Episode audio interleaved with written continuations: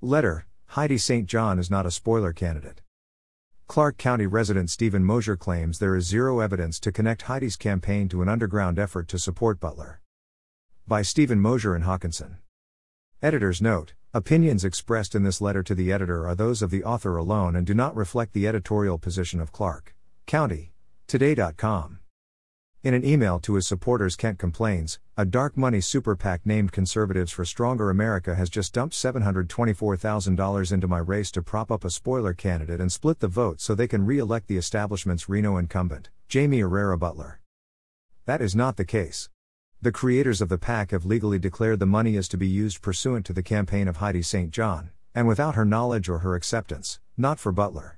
Proof of this can be found in the affidavit included at the bottom of the FEC report regarding the PAC's expenditures on Heidi's behalf, which Kent included in his email. I have copied it here. Under penalty of perjury, I certify that the independent expenditures reported herein were not made in cooperation, consultation, or concert with, or at the request or suggestion of, any candidate or authorized committee or agent of either. This provides legal and court admissible evidence that Heidi St. John did not accept, nor is in any other way connected to this PAC. For Kent, or his supporters acting with his knowledge, to claim otherwise without a single shred of evidence to support the claim is nothing less than dishonorable. Even if, as Kent alleges, the PAC is running a shadow campaign for Beutler, then that would only mean the creators of the PAC are supporting her, not that Heidi is supporting her. There is zero evidence to connect Heidi's campaign to an underground effort to support Beutler.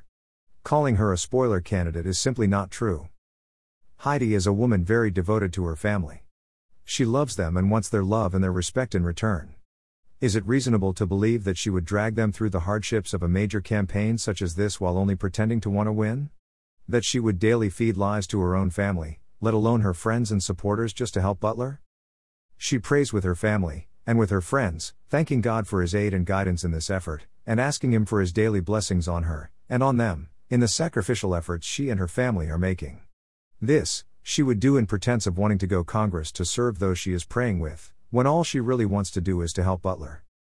What is wrong with people that causes them to even suggest such behavior of a woman they hardly even know? Nobody has produced any link of any kind between Heidi and Beutler which indicates that they have ever even had an acquaintance, much less a bonding and friendship that would evoke such a level of loyalty from Heidi towards her. No such ties between the two exist. The very idea of it is ridiculous.